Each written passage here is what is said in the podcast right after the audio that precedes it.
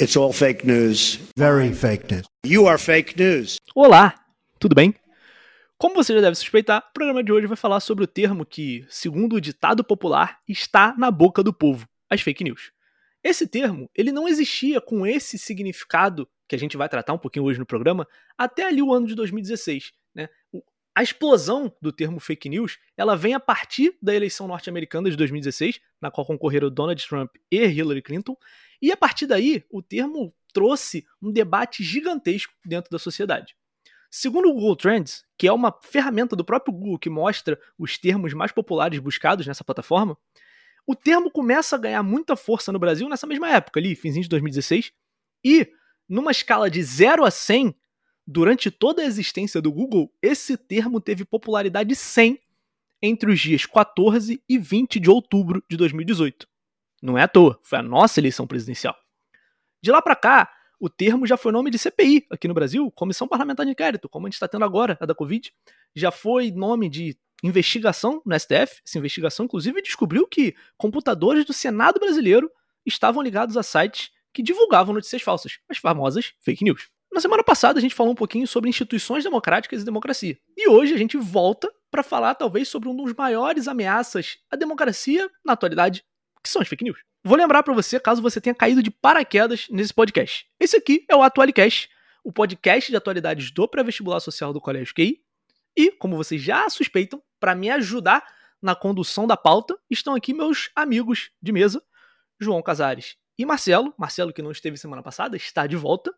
E, além dos dois, temos aqui conosco o Lucas Abreu, que, além de jornalista, é meu primo, irmão, e que topou tá aqui com a gente para falar um pouquinho sobre esse tema espinhoso e bastante complicado. Antes de passar a palavra para o Lucas, o que eu queria falar é: continuaremos aqui com a campanha Indique o Atualicast para um amigo seu. Vocês sabem, nosso trabalho é completamente gratuito.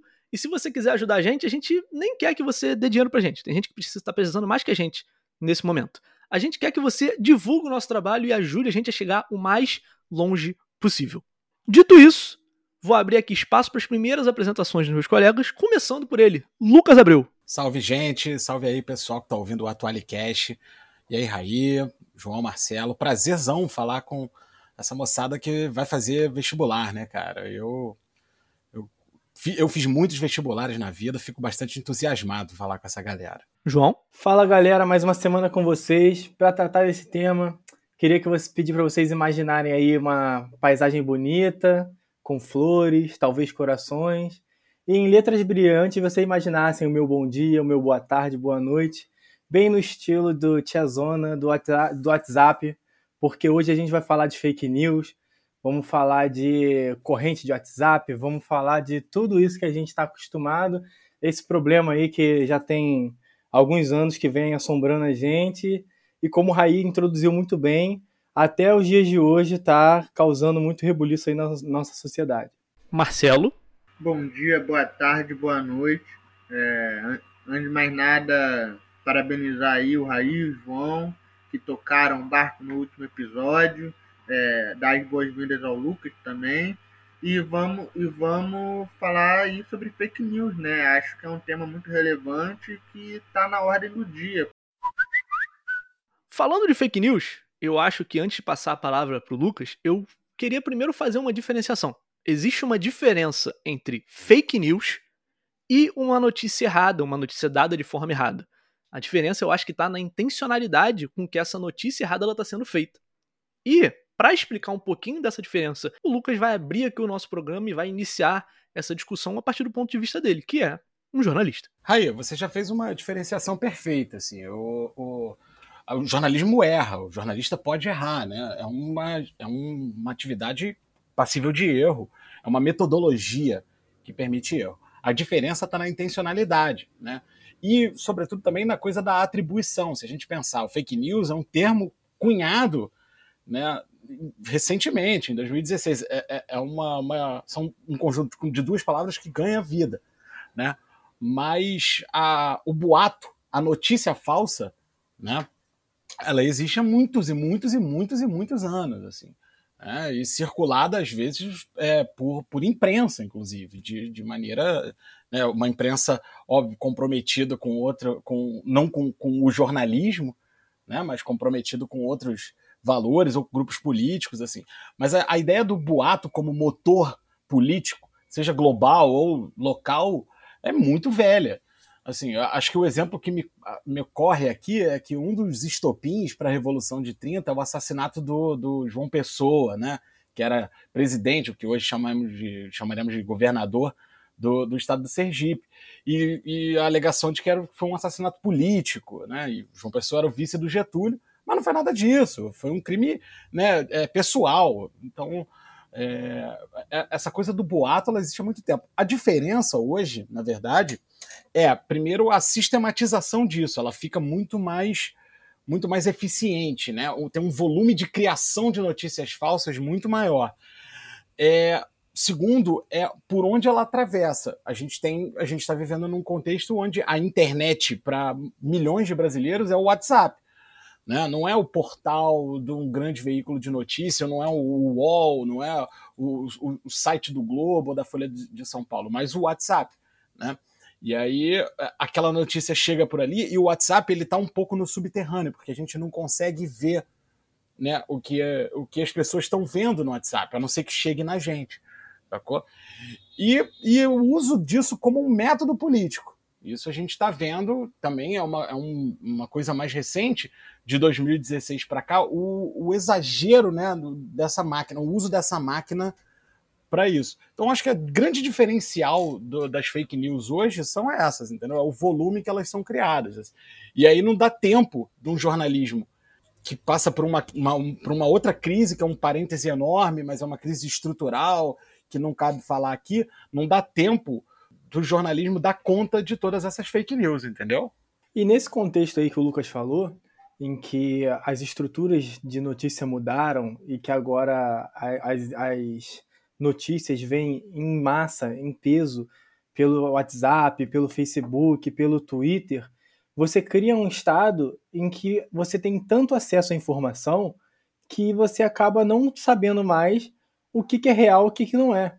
Porque até um pouco tempo atrás, até alguns anos atrás, umas décadas, é, as pessoas liam o seu jornal, assistiam o, o jornal na televisão e olhavam aquela notícia e tinham é, e discutiam com as outras pessoas. Não era necessário você ir atrás para saber, pô, será que essa notícia é realmente verdadeira? Hoje em dia não, hoje em dia a gente tem uma gama de veículos de comunicação, tem os mais conhecidos, como Globo, é, Record, SBT, etc e tal, é, o Estadão, é, enfim, mas também tem sites paralelos, sites menores que vão divulgar, vão fazer, vão ter suas notícias que você vai toda hora ter que conferir se aquela notícia é real ou não. É, isso é, acaba trazendo um conceito de, de pós-verdade. Pós-verdade, na verdade, é o seguinte: é, a verdade ela é um conceito de uma, um enunciado, um conjunto de, de enunciados que ele é quase imutável. Que para você mudar esse conjunto de enunciados, ou seja, para você mudar essa ideia, você precisa apresentar dados, argumentos para tentar quebrar essa verdade. Já a pós-verdade, ela é muito mutável. A pós-verdade é essa verdade muito fluida que a gente tem hoje em dia, em que a gente acredita numa parada, aí à noite já não é mais essa parada que você está acreditando. Por exemplo, cara, um dos exemplos muito fortes hoje em dia é como os assuntos é, repercutem no Twitter. Às vezes o, a tag mais alta é uma, aí depois a tag aí chega à noite a tag mais alta é outra, a mesma pessoa que estava acreditando na primeira tag já não está mais, enfim. É, hoje em dia é, a realidade ela acaba se tornando ao mesmo tempo real e uma ilusão. É, isso é muito por conta do dessa nova desse novo meio em que a notícia circula.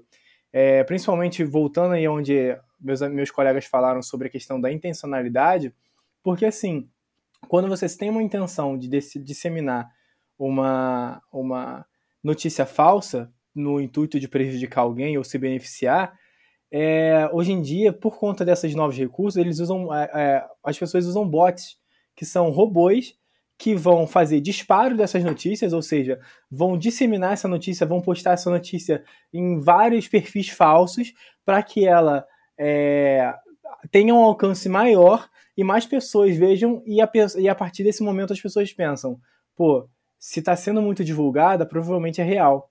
Então, mas muitas vezes é provado que, por exemplo, através do Twitter, é, a gente cansou de ver hashtag com erro de português.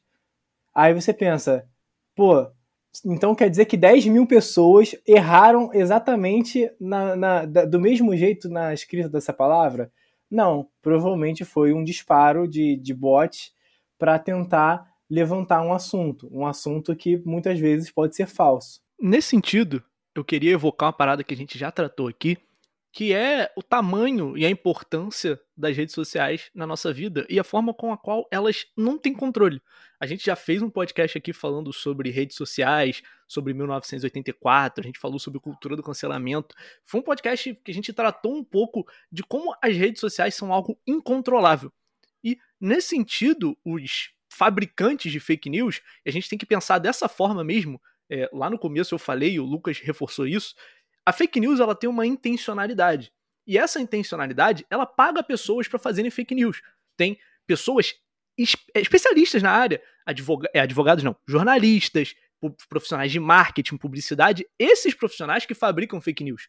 E eles sabem usar as redes sociais e a forma como as notícias circulam nessa forma de enxurrada dentro das redes sociais para fazer essas fake news se disseminarem.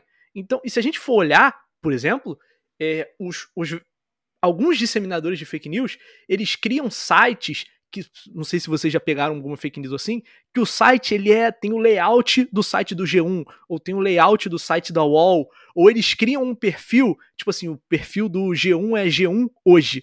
Aí eles criam um perfil chamado G1 hoje com dois J's. E aí você acaba nem conseguindo perceber a, a, como é que a parada sai, sabe? Então eu queria falar só para vocês o quanto essa, essa, essa forma das redes sociais nos trazerem a notícia, essa enxurrada, contribuem mais ainda para a disseminação dessas fake news e como isso foi algo que a gente já falou um pouquinho aqui nos outros episódios. É, uma das coisas que é interessante observar na, na, na fake news, a maneira como ela é, se espalha rápido, é porque ela, ela se aproveita da confiança que a gente tem nas pessoas que a gente conhece.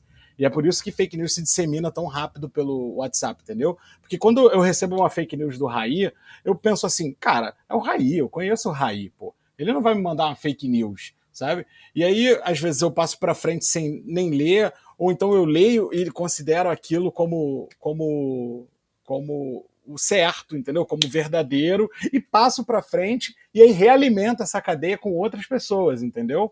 Então tem essa, essa, essa essa estratégia, que não é bem uma estratégia, essa dinâmica de difusão das fake news também é um, um lance a ser observado. Nesse sentido, eu acho muito importante porque uma das principais é, redes de fake news está dentro, por exemplo, das redes de igreja. Quando o pastor compartilha uma notícia, o fiel ele acredita, o fiel ele confia no pastor. Então, se o pastor ele for, entre muitas aspas, comprado, alô pastores, não estou acusando ninguém, não me processem. Se ele for comprado e compartilhar essa fake news com os seus congregados, todo mundo vai acreditar.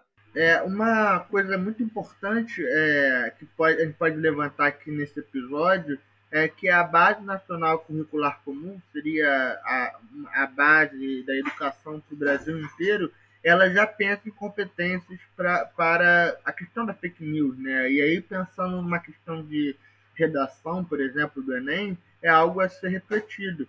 Por exemplo, segundo a Base Nacional Curricular Comum, os alunos do ensino fundamental 2, eles já são compreendidos como protagonistas da cultura digital.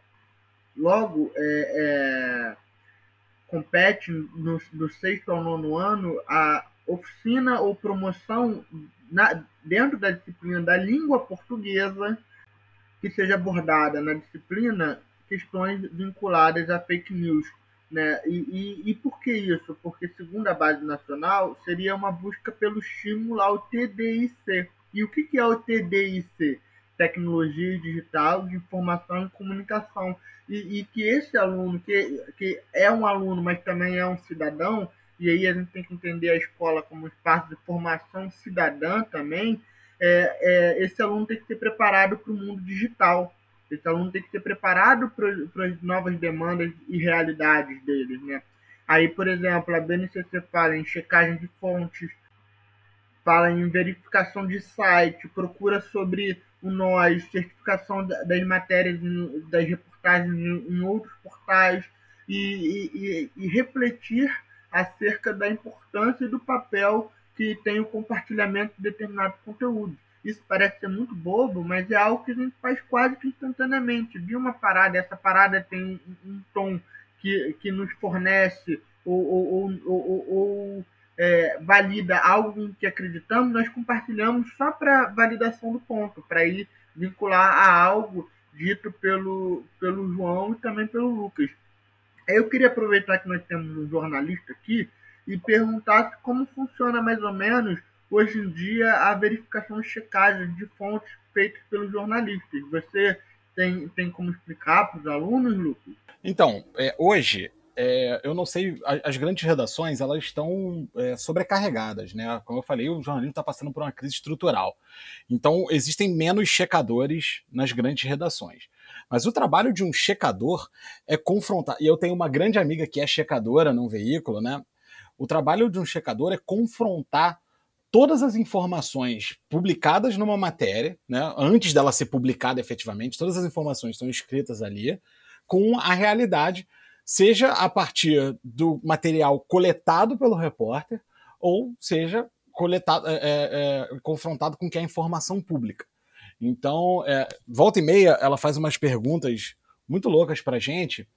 Por exemplo, é, gente, é, mas quantos funcionários tem na empresa tal? Pô, a gente não sabe.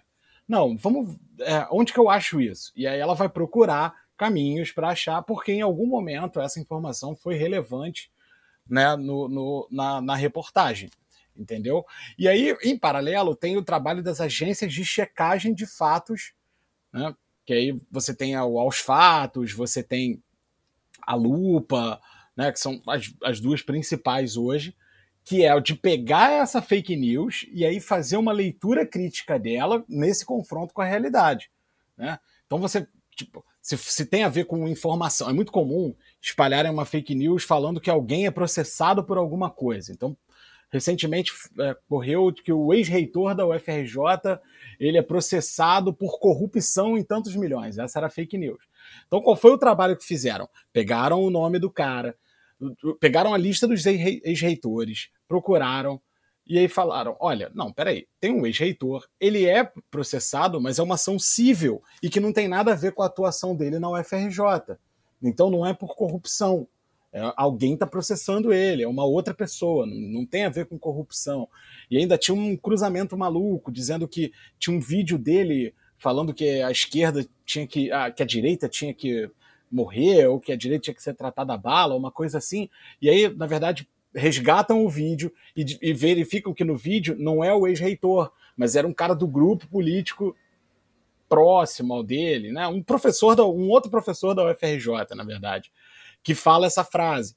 Então, eles vão atrás das evidências que fundamentam aquela fake news para desmontar ela mesmo, entendeu? É mais ou menos assim que funciona. E partindo disso que meus colegas falaram, tanto em relação à facilidade de disseminação dessas fake news por ser pessoas que você conhece, quanto com a fala do Marcelo lá atrás sobre educação, eu queria falar um pouco sobre como essa, essa nova estrutura de compartilhamento de notícias e informação, que a gente tem que lembrar que não é só notícia, é informação também, é, isso acaba fazendo com que é, especialistas ou autoridades no assunto acabam perdendo sua autoridade. É, tanto jornalistas quanto médicos, professores, porque e ao mesmo tempo isso faz com que é, dá uma falsa ilusão de que o usuário ele tem total acesso a todas as informações, então ele não precisa de ninguém mais para intermediar. É, antigamente, por exemplo, um professor ele detinha aquele conhecimento porque ele já leu vários livros, então ele se informou ele chegava lá na sala de aula, passava o conteúdo e os alunos aceitavam aquele conteúdo. É só algum aluno muito aplicado que ia perguntar ao professor: é, se poderia é, indicar algum livro, o aluno ia lá ler o livro também. Hoje em dia, com a internet, todo mundo tem acesso à informação através do Google. Então as pessoas acabam se sentindo assim, pô, para quem eu preciso do professor? Se eu consigo acessar tudo isso que ele está falando através do Google. É, às vezes aparece até em relação a, a, aos médicos, a gente vê nessa situação de pandemia, de pessoas, pô, para que eu tenho que obedecer é, indicação da OMS se eu vi no Google que está falando aqui diferente? Ou até em relação ao jornalismo, por que, que eu vou acreditar no, no, no William Bonner se está conflitante aqui? Enfim, então isso faz com que as pessoas elas passem a valorizar muito mais a experiência do que o estudo. Recentemente, até ficou famoso um, um, um acontecimento, um, um, apresentador de um podcast, é conhecido como Monark, em que ele discutiu com a jornalista, é, discutiu assim, debateu com a jornalista Gabriela Prioli, no seu programa Flow Podcast, em que ele questionava por que, que ele precisaria apresentar dados para é, dar a sua opinião. Por que, que ele não poderia falar apenas baseado no que ele vê no seu dia a dia? E o monarca, ele não é só o único que pensa dessa forma. Muitas pessoas pensam dessa forma, porque a internet, a forma como a, a, a, a forma como as redes sociais fazem com que os, os, os usuários interajam com a informação e com a, e com a notícia dão a, a, falsa sensação de que eles estão experienciando aquilo, de que eles não estão precisando que alguém chega para eles e conte o que está acontecendo. Através do WhatsApp, ele vai ver o vídeo de alguém que está dentro de um hospital denunciando, de alguém que vai estar tá, é, num mercado, de alguém que vai estar tá direto onde está acontecendo um conflito denunciando, e eles vão é, acreditar nilo, naquilo como verdade, sem pensar naquela, na possibilidade de que a pessoa que está lá gravando dentro do hospital, ela pode estar falando uma mentira, sabe? Então é. Eu queria só, na minha fala, chamar essa atenção para esse momento em que a gente vive, que é, através dessa novo canal de informação e notícia, muitas, muitos especialistas perderam sua autoridade. A gente, um tempinho atrás, falou de redes sociais. E no ano passado, tá postado junto com os podcasts desse ano, a gente fez um podcast comentando um pouco sobre o dilema das redes, o documentário da Netflix. E nesse sentido, as redes sociais também contribuem para a disseminação de fake news através do seu algoritmo. Porque o algoritmo, como a gente falou, só para dar um pequeno resumo, o algoritmo ele funciona para te vender alguma coisa. E o algoritmo ele te faz, ele vai te mostrar aquilo com que você interage, ou seja, ele vai querer te fazer interagir com os conteúdos. Ele quer, o algoritmo ele quer que você esteja sempre confortável para receber uma oferta. E nesse sentido que o, o Dilema das Redes mostra, ele mostra um garoto que vai interagindo com vídeos é, de pessoas da extrema direita, pessoas mais radicais, e aí ele vai interagindo com vídeos, e ele vai interagindo com conteúdos e conteúdos e conteúdos dessa, desse tipo, e aí ele recebe uma oferta, se não me engano, de uma arma. Então, nesse sentido, a forma que as redes sociais se organizam hoje, não só pelo volume de informação, não só pela forma que as coisas se postam tão rápido, informação uma em cima da outra, mas também pela forma que o algoritmo funciona, porque o algoritmo ele vai te mostrar sempre aquilo que você quer ouvir. Então, quanto mais você interagir com aquele tipo de conteúdo, mais vezes vai ser mostrado. E isso vira um ciclo vicioso que, que vai sendo retroalimentado, vamos dizer assim. Segundo o que o Raul falou, é, o que a gente pode entender é que esse algoritmo, por que, que ele faz isso? Por que, que ele consegue te mostrar cada vez mais coisas que você quer. Porque o algoritmo, ele estuda você e te entende, entende seu psicológico. Então, é, isso foi um prato cheio para muitos políticos ao redor do mundo para usar esse tipo de informação para conseguir ter uma vantagem, seja muitas vezes na eleição. Isso aí é, é, é, é trabalhado no documentário que eu vou falar mais para frente, na dica cultural, mas o que eu queria é, apontar aqui nessa questão é que o algoritmo, por ele estar tá sempre te estudando para te mostrar o melhor conteúdo, o conteúdo mais personalizado, ele também consegue identificar perfis de pessoas que têm tendência a acreditar mais em teorias conspiratórias. E aí que a gente vai entrar numa outra questão da fake news, que é essa questão da conspiração. Por quê? É, muitas pessoas, é, começaram a acreditar mais em teorias conspiratórias por conta é, delas de, terem sido disseminadas na internet e dessa questão do algoritmo que eu acabei de explicar. E esse, essas teorias das conspirações elas chegam no nível em que elas englobam tanto os canais de mídia quanto os especialistas numa grande conspiração. E a partir daí, quando você envolve todo mundo numa conspiração, você pode falar o que você quiser para aquela pessoa que ela vai acreditar. Quando você diz que todos os jornalistas ou todos os profissionais de saúde estão envolvidos numa conspiração para que você acredite, por exemplo, em vacina, você vai acreditar que a vacina vai te matar e que você não quer tomar vacina. Entendeu? Então essa é uma das uma da essa questão da conspiração e da, da facilidade que ela tem de, de se disseminar por conta do algoritmo é um dos fatores que é, que disseminam, que, que estimulam a, a, a, disseminação de fake news. E a partir daí, o que você cria? Aí você cada vez vai tirando pessoas dessa, dessa, desse meio. Você vai criando é, rivalidades entre as pessoas. Você tem os a favor da ciência contra os anti-ciência. Você tem é, cada vez mais, é, principalmente por é, você estar tá sempre alimentando uma, uma narrativa conspiracionista, você está acirrando mais o debate entre esquerda e direita, entre, entre diversos grupos que conflitam dentro da sociedade. É, então, você acaba criando uma, uma, um contexto em que a pessoa fala, eu só é, pensa, eu sou a favor porque meu inimigo é contra. Ou seja, você começa a acreditar em certas notícias porque o seu grupo costuma acreditar nesse tipo de notícia. Às vezes você não vai nem verificar, porque as, aí a gente volta naquele argumento, porque as pessoas do seu grupo, do grupo que você se identifica, mandaram no grupo de WhatsApp. Então você vai simplesmente acreditar e muitas vezes vai ler só a manchete e vai compartilhar aquilo. Pois é, é eu ia falar justamente isso, assim, é, tem uma coisa do, do na medida que as pessoas elas começam a se manifestar socialmente a partir de uma posição política, acreditar ou não numa fake news, né, abraçar ou não uma fake news, ou mesmo acusar ou não uma notícia de ser fake news, passa a ser uma manifestação política e uma, e uma atitude coletiva, e uma, uma coisa de, de pertencimento a um grupo social, entendeu? Então as pessoas é, têm um ciclo de, vicioso que são das pessoas que acreditam numa fake news porque ela veio da turma em que, que ela acredita politicamente. Então ela acredita nessa fake news porque ela é politicamente favorável às crenças daquelas pessoas, entendeu? Como se as fake news elas não servissem elas não são notícias, na verdade, elas são confirma, confirmações do meu viés.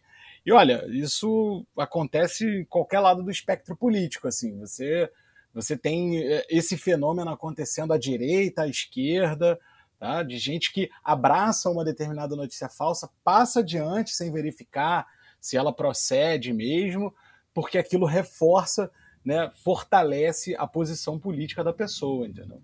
por conta de tudo isso que a gente tem falado, o tema fake news, o debate fake news, ele chegou aos governos. E o tema fake news, ele tem sido tratado com bastante cuidado pelos governos e os governos veem esse, essa fake news como uma, um, uma ameaça. Por que, que eu falei lá no começo que a fake news é uma das maiores ameaças que a gente tem a uma democracia? Porque baseado em fake news e na forma como a gente está falando aqui, que essas notícias se espalham, você pode mudar o rumo de uma eleição, você pode mudar o rumo de um Estado. E a partir daí, os governos eles tentam se reorganizar para evitar que, essa disseminação de fake news. E existe hoje transitando, eu acho que está no Senado, a PL das fake news, é um projeto de lei. Assim, é, eu não tenho muitas informações, eu acho que meus amigos também não têm, a fundo sobre esse projeto. Mas esse projeto, assim, dentre as propostas, é, e uma das que eu achei que, assim, apesar de, pô, ser um cara que eu tô lutando sempre contra as fake news, é, algumas das propostas desse projeto eu acho elas um pouco, vou dizer assim, para não dizer absurdas. Vou dizer, é, não, vou dizer absurdas. Eu acho elas meio absurdas, tipo, de pedir que o, usuário, para logar numa rede social, tenha que mostrar o documento de identificação é, em épocas outras e outras disposições que eu não acho tão absurdas, por exemplo, em época de eleição, limitar o número de compartilhamentos de uma mensagem, que é algo que o WhatsApp já faz, né? é, pedir que as mensagens é, sejam armazenadas por um tempo para que elas possam estar à disposição de possíveis processos, é, ter é, as redes sociais, o WhatsApp, o Instagram, o Facebook, são todo mundo do Zuckerberg, mas não só essas, o Twitter, TikTok, seja qual seja a rede social, que tem, essas redes tenham que moderar esses conteúdos, propriamente excluir esses conteúdos. Essa rede visa, essa rede não, essa PL visa mudar tudo que referente a isso que eu tô falando. E para vocês, fica o dever de casa, principalmente se você é nosso aluno, de pesquisar um pouquinho sobre a PL das fake news. É, esse projeto de lei ele está tramitando, na verdade, ele está parado na Câmara agora, ele já foi votado e aprovado no Senado, né? O, um dos meus problemas com o PL da fake news é que ele é uma solução bem brasileira do século XXI, que é a do punitivismo, assim, que é vamos prender, vamos, vamos criminalizar, vamos e eu não gosto dessa solução para as coisas, entendeu? Eu acho que. Né, e essa é uma outra discussão enorme, mas eu acho que fake news passa muito mais por um processo de educação. Eu acho que vocês falaram muito melhor disso aqui, né? É, do que do que de um processo de punição. Embora, óbvio, eu acho que é, é, existem existem limites no que pode ser uma fake news, mas eu acho que as coisas podem tentar ser resolvidas na esfera civil, sabe? Eu acho que esse, esse processo, para além, é claro, de todos os problemas que você apontou aí, né, Raí? Mas essa saída punitivista, né? Essa saída da. De, vamos prender, processar, é, para mim nunca é a saída que funciona melhor para a sociedade, assim, mas essa é, é uma opinião minha. É, e é um problema à medida que você pode punir pessoas que não tenham a intenção de propagar uma fake news, mas só propagaram porque falta instrução, porque ela não entende muito bem daquele assunto, e aí você vê uma mensagem, você acha aquilo um absurdo e você compartilha, às vezes sem ler a matéria, sabe? E aí você permite, você abre um precedente perigoso para o uso antidemocrático do, do, do, instrumento da prisão, entendeu? Do instrumento da punição por parte do Estado, assim. E, e porque fica é uma lei dúbia, né? É uma punição a partir de uma interpretação que fica uma coisa nebulosa. E aí é sempre muito perigoso isso, porque é, a gente pode achar bacana quando o nosso grupo político está no poder esse tipo de lei, mas um dia o nosso grupo político pode não estar tá no poder e essa lei volta para morrer. Então, essas leis é, que punem a partir de interpretações dúbias, elas acabam voltando né, para dar uma rasteira na gente. Assim. Então, tem que tomar muito cuidado. Sabe? Bom, a gente está aqui há mais de 40 minutos falando sobre fake news e você pode se perguntar, tá, mas como é que essa fake news pode ser uma ameaça para a democracia? Ou melhor, quais são as consequências que essas fake news trazem no dia de hoje? Qual é, qual é o resultado dessa conjuntura, talvez até um pouco apocalíptica que vocês estão falando? Cara, as fake news, como notícias falsas, elas, elas buscam sempre, como já foi falado aqui, legitimar uma posição ou trazer algum ganho ou propriamente é, acabar com a imagem de alguém.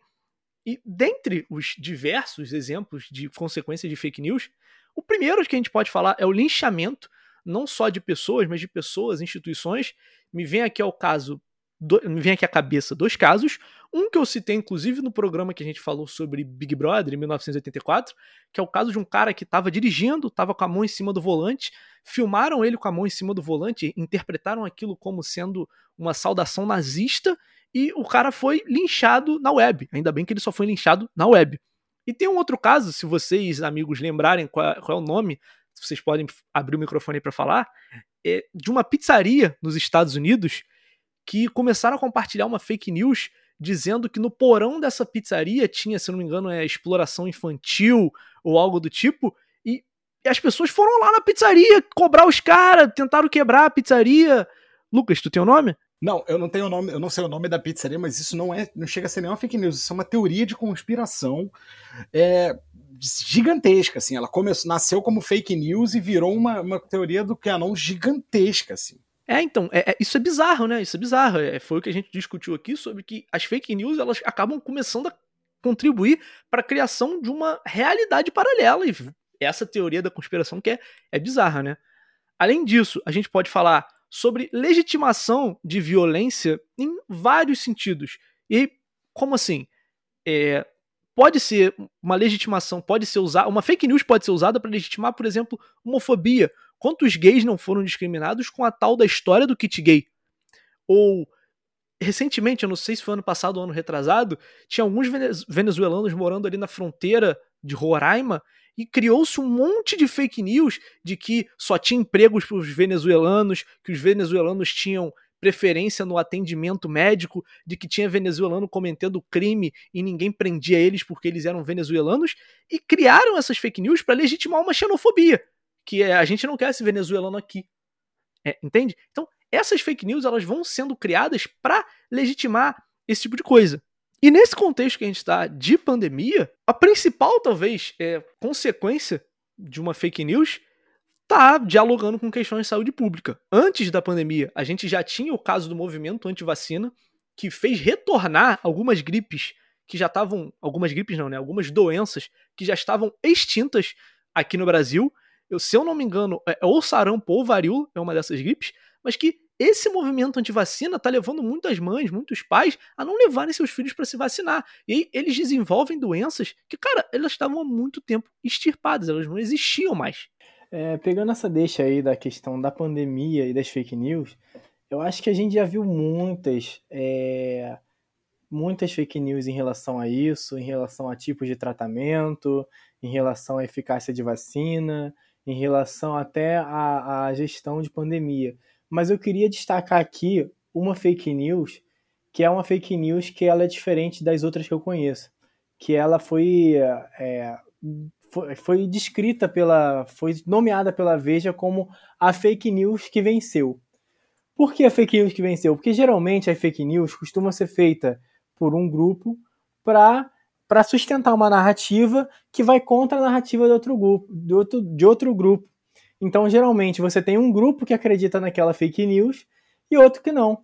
Só que eu tô falando de uma fake news que ela circulou tão pouco, mas num grupo tão localizado, que a gente nem sabendo que era fake news, a gente conviveu com ela, que é a fake news do medidor de temperatura que queima neurônio, que apaga a memória, que é aquele medidor, sabe, que a gente vai no shopping, no mercado, ele deveria estar sendo usado na nossa testa. Só que em algum lugar eu não cheguei a receber essa fake news, eu não vi ela na, na, no Facebook. Muitas pessoas que eu conheço não viram essa fake news, mas em algum lugar espalharam de que aquele laserzinho entra na pele e danifica o nosso cérebro. Aí, por isso, para quem ainda não sabe, é por isso que muitos estabelecimentos medem a temperatura no pulso. Porque houve um momento na, na pandemia que quando iam medir na testa, a pessoa falava: não, não pode na testa, tem que ser no pulso. Por conta dessa pandemia, dessa fake news, e o funcionário do, do estabelecimento, para não ficar se estressando, começou a medir no pulso, principalmente porque, na maioria das vezes, não são profissionais de saúde, são apenas um funcionário lá do estabelecimento. É por isso que eu digo que essa fake news, e a Veja também fala isso, é a fake news que venceu.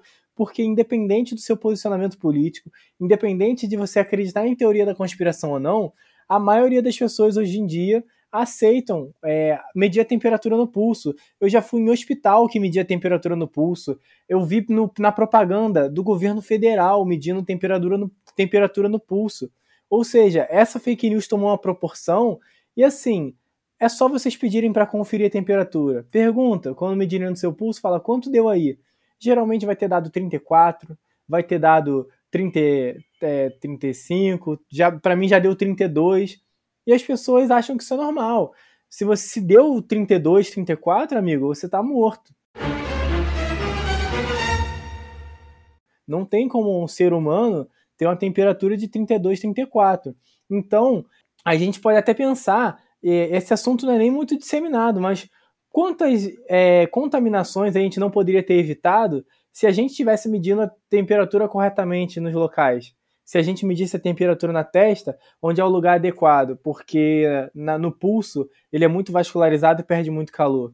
Então, é, queria só deixar essa, esse destaque dessa fake news, que é uma fake news que geralmente foge do padrão, né? Porque geralmente a fake news tem uma data de validade e essa aí virou totalmente verdade. É, é, é bastante revelador, né? O que o João trouxe e que o Raí também trouxe na fala dele que é o quanto a fake news ela também se relaciona com superstições, se relaciona com, com medo. É, e é por isso que precisa, precisamos ter uma atenção muito grande com aquilo que a gente acessa, né, com aquela informação.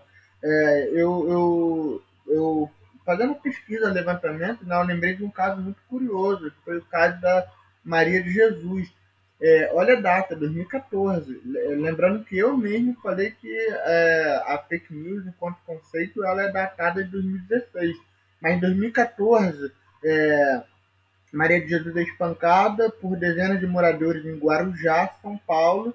E por que, que ela foi espancada? Porque na rede social Facebook criaram um perfil de uma mulher que sequestrava crianças e que é, usavam essas crianças para fazer magia negra, né? Aí circulou pelo, pela região de Guarujá, que é enfim, o lugar onde ela morava, e enfim, a, a similaridade, a feição entre a imagem da mulher no, no, no texto, na, no, no, post, né, e, e, e, a Maria de Jesus, é, ela, ela, enfim, levou essa mulher, essa moça, né, não sei se é o óbito, a estar tá gravemente ferida. E, e, e, o Raí falou aí, né, quantas, quantas vezes, assim, é, de cabeça entre 2014 para cá, a gente não viu é, situações de transexuais sendo espancados na rua, é, muitas vezes vinculados a, a mensagens de ódio, a, a, vinculação de determinados indivíduos, né? A, a, a, figuras nefastas, como ocultismo e todas essas coisas, né? Então a gente precisa estar, mais uma vez, sempre atento à, à, questão da checagem das fontes, é, ela é essencial. E, e, outra coisa que eu gostaria de pontuar e encerrar minha fala é o quanto é, o desafio é, né, de, da cultura digital no Brasil ela é essencialmente ela é essencial e ela se vincula diretamente à questão educacional do país. Né? É, é, um, é um país que ainda nutre de uma defasagem educacional muito grande. Mas vejam vocês, ao mesmo tempo que tem uma melhora educacional com a expansão das universidades públicas, com maior acesso à educação, é, nós também tivemos o aumento do consumo entre todos os setores sociais, entre jovens, entre adultos, a terceira idade entrando. Então nós temos uma, nós temos que estar atentos a essa questão, né? Porque a fake news que chega para os tiozões do WhatsApp é completamente diferente da fake news que chegaria até mim, até o Raí. É, são perfis diferentes, porque foi como o Lucas falou na primeira fala. Ele atinge muitas vezes as pessoas que têm interesse naquela informação. Então é, é importante que nós estejamos atentos a isso sempre. É, e para finalizar, é, é, importante também é, instruímos né, os nossos pais por meio do diálogo.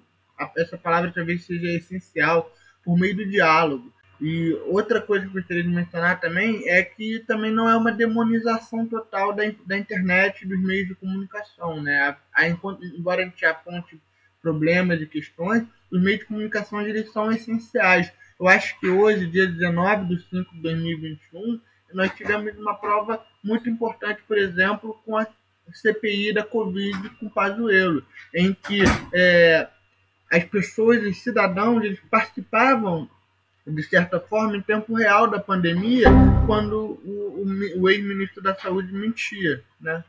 Ele mentia deliberadamente e as redes sociais, o Instagram, Twitter, enfim, todas as redes, junto com o conglomerado de imprensa, traziam à tona as mentiras. Então é essencial esse trabalho duplo, né? É, e acho que fica aí a reflexão para os ouvintes. Isso que o Marcelo falou é muito importante, porque a internet ela, ela tá aqui mais para ajudar do que para atrapalhar a gente. E eu acho que enfrentar o problema das fake news de frente é, é a melhor forma de lidar com ele e de usar a internet como esse ambiente saudável.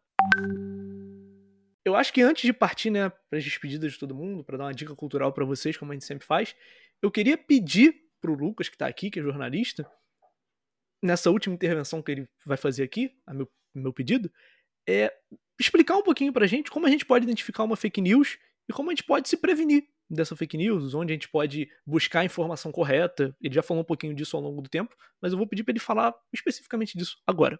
Bem, vamos lá. Não tem, um, não é uma ciência, né? Não é uma receita de bolo, mas tem um monte de estratégias que você pode usar para tentar né, escapar disso. A primeira é pegar você recebe. É, primeira fonte, né? Da onde é aquilo? Quem publicou aquilo? É, pô, é de um veículo minimamente confiável, assim. E, e por confiável, não tem a ver com o seu viés político. Confiável, a gente está falando da grande imprensa brasileira. Ela continua fazendo bom, bom jornalismo no Brasil. É ela que continua fazendo. Então, veio do Globo, veio da Folha de São Paulo, veio do G1, do UOL, do Estadão, né, do Estado de Minas, é, Gazeta do Povo. Veio de, de um desses, você já começa a relaxar. Se não veio, então o que, que eu recomendo? É, vai, procura as agências, as agências de checagem, entra no site delas, porque uma fake news normalmente, quando ela começa a circular muito, as agências de, de checagem é, elas, elas recebem essa, essa fake news e elas mesmas produzem né, o desmonte dela, né, fazem a checagem dela. Tá? É, uma terceira, é, ah, mas eu não achei nada na agência de checagem. Cara, vai no Google, né, joga o, o, o, as palavras-chave daquela, daquela fake news, desculpa, você joga as palavras-chave da, daquela fake news no Google e pesquisa por notícias. E aí você tenta procurar notícias dentro desse conjunto de veículos minimamente confiáveis, né? Que, que, tenham, que, que tenham falado desse assunto, entendeu? E aí você tenta fazer algum tipo de confrontação, sabe? Se não, procurem os perfis dessas agências no Twitter, elas respondem, elas recebem isso. Podem demorar um pouco para fazer a checagem para você, mas pode ser que elas façam. Então procurem o Aos Fatos, procurem a Lupa, procurem eles. Entendeu? Eu acho que vale a pena é, tentar escapar por aí, eu acho que é, é um jeitinho. Assim. Galera, o papo tá muito bom. A gente sabe que esse é um tema que rende bastante, como a maioria dos nossos temas aqui. Mas como vocês sabem, a gente tem que se controlar para não fazer um. virar. O Atualicast não virar o grande xadrez verbal. A gente não pode ficar aqui cinco horas falando. Aliás, um abraço xadrez verbal, que mandaram um abraço pra gente outro dia. E aproveitando aqui o momento final do nosso podcast, a gente vai dar uma dica cultural para vocês, como vocês já estão acostumados. E eu vou chamar o João, que vai falar um pouquinho sobre documentário que ele quer indicar para vocês. A minha dica cultural de hoje é o filme Privacidade Hackeada, feito em 2019, é um filme da Netflix. Ele fala basicamente sobre como a Cambridge Analytica, que é uma empresa que é, ela é uma empresa de mineração de minério, mas também de comunicação, ela como ela interferiu diretamente em diversos é, eventos políticos no mundo, né? é, através da sua influência nas redes, né? Eles faziam consultoria para que certos candidatos ou certos políticos conseguissem atingir seus objetivos através da compra de dados de usuários do Facebook. Quando eu falo Facebook, também estou falando do Instagram e WhatsApp, do Google, do Twitter, etc. Eles atuaram no Brexit em 2016, nas eleições dos Estados Unidos, e nas eleições do Brasil em 2018 tem especulação também. É, eles falam de outros eventos menores, mas esses são os principais que eles, que eles é, abordam, né? E é basicamente assim, é, já existem provas né, de que mais de 70 milhões de dados de usuários nos Estados Unidos foram vendidos pelo Facebook. Aqui no Brasil foram 4,5 milhões de dados. É, fala bastante sobre aquela eu não sei se vocês lembram daquela época que o Mark Zuckerberg teve que prestar depoimento num julgamento sobre essa venda de dados dos usuários, né? Então eles, eles, eles é, abordam desde do seu ápice da sua influência até as crises, né? São essas crises em que a Cambridge Analytica come, começa a ser denunciada pelos próprios funcionários que saem da, da empresa e até o ponto que chega tanto o CEO quanto o, o vice-presidente Steve Bannon, vocês já devem ter ouvido falar dele, porque ele é, teve relações com, com a família do nosso atual presidente, ele é interrogado né, né, no, mesmo, no mesmo tribunal que o Mark Zuckerberg, e isso acaba com a imagem da empresa, fazendo com que ela é, fazendo a empresa falir em maio de 2018. Então é, é, a dica cultural de hoje é essa. É, assistam e depois de assistirem, vocês provavelmente vão querer ler os termos de privacidade do, dos aplicativos que vocês têm no celular. Só uma informação que eu acho relevante, o Steve Bannon, que o, João muito bem colocou aí, é, não à toa ele está preso hoje em dia, né? é, para deixar registrado aqui também. É, o, é, pois é, o Bannon tá preso, mas não necessariamente por fake news, né? Ele tá preso num esquema de fraude. Ele juntou, ele arrecadou grana para construir um muro na fronteira com o México e nunca construiu o muro. E aí ele tá, tá preso por causa disso. Bom, galera, é isso. Já chegamos aqui ao nosso fim. Antes de me despedir, né, da derradeira, chamar aqui meus companheiros de novo para se despedirem, né, tal como eles fizeram na apresentação. Então, João, mais um episódio excelente aí, é, modéstia à parte, mas esses dois últimos episódios foi um papo muito bacana. Queria agradecer ao convidado Lucas, trouxe pontuações, todos os apontamentos muito bons é, sobre jornalismo e fake news. E também queria agradecer você que ficou escutando a gente aqui é, até agora, né? E eu espero que vocês estejam toda semana vindo conferir no Atualicast se tem episódio novo. Um grande abraço para vocês, se cuidem, é, usem máscara, álcool em gel, mantenham o distanciamento e chequem todas as notícias que te mandarem pelo WhatsApp ou que vocês virem no Facebook, Twitter, etc. Marcelo? É, agradecer ao Lucas por ter topado a conversa, é, a Raí João mais uma vez aqui na bancada virtual. Infelizmente ainda não pode ser ao vivo, né? É, e no mais, galera, é, quando vocês receberem um, um, um, link da família, aquela coisa de, de zoada, de fake news, que vocês batem o olho e desconfiam, é, e vocês entram, de fato, é um site que não existe, é, é um link zoado e tal, tentem mostrar isso para os pais de vocês, sabe? Que já é um começo. Porque, por exemplo, a minha mãe e meu pai, eles não sabiam que é fácil criar um site hoje em dia, né? É, que às vezes você clica no link e nem abre, só tem ali a chamada e tal. Então, esse exercício diário é importante também para que as pessoas que convivem com vocês estejam mais atentos, eles possam passar essa informação pra, para outras pessoas, né? É, entra no site, aí vê as outras reportagens, é, vê a data de publicação, é, pega se a chamada está em outros lugares também, como o Lucas pontuou muito bem, porque, cara, toda grande notícia, ela também, toda, toda notícia relevante, que tem uma causa relevante, ela também é, é publicada por outros veículos. Então, que só aquele jornal que você nunca ouviu falar, ou aquele site que você nunca ouviu falar, está falando sobre aquilo, é, é, nós devemos ter um pé atrás. É, no mais, é, obrigado. Lucas, primeiro te agradecer por ter topado estar aqui com a gente, te agradecer também pelas suas explicitações e te chamar aqui para sua para sua última despedida para você falar o que quiser, enfim. Pô, gente, então, quero agradecer aí o convite, a gentileza de vocês pelo convite. Muito obrigado mesmo. Espero que eu tenha ajudado, né? Espero que tenha ajudado você que está ouvindo, porque, poxa, eu realmente sou muito, muito, muito solidário a você que vai vai fazer o Enem, vai fazer vestibular esse ano, tá? E eu me somo ao que João e Marcelo falaram agora, né? Você, pô, tenta tomar cuidado com as informações que você chega, que, você, que chegam em você, né? Tenta tomar cuidado com as informações que chegam em você, mas tenta também ter cuidado na hora de explicar para quem te mandou aquela, aquela informação falsa por que, que a informação é falsa, sabe? Ou, tenta mostrar qual caminho que você, que você fez para descobrir que aquela, que aquela é uma fake news, entendeu? Eu acho que a gente pode criar relações mais saudáveis e, e, e se ajudar mais nesse processo. É isso, gente. Muito obrigado. Um abraço, hein? Galera, eu ia falar um pouco do que eles falaram. Fiquem atentos, tentem conscientizar as pessoas sobre fake news. E sempre que vocês virem uma fake news que alguém que você gosta compartilhar uma fake news com você, é isso, explica. Na base do diálogo, não fica querendo punir a pessoa, constranger conversa, cara. Esse é o caminho. No mais, galerinha, vocês que são nossos alunos sabem por onde nos achar. Qualquer coisa é só tratar com a gente por lá. E se você não é nosso aluno, quer mandar um desabafo, uma sugestão, quer fazer um elogio, chama a gente lá, arroba pré-vestibular social QI no Instagram. E no mais, lembre da campanha. Compartilhe a Toricast com um amigo seu. Valeu, galerinha. Tchau, tchau. Acabou, então acabou, acabou o programa.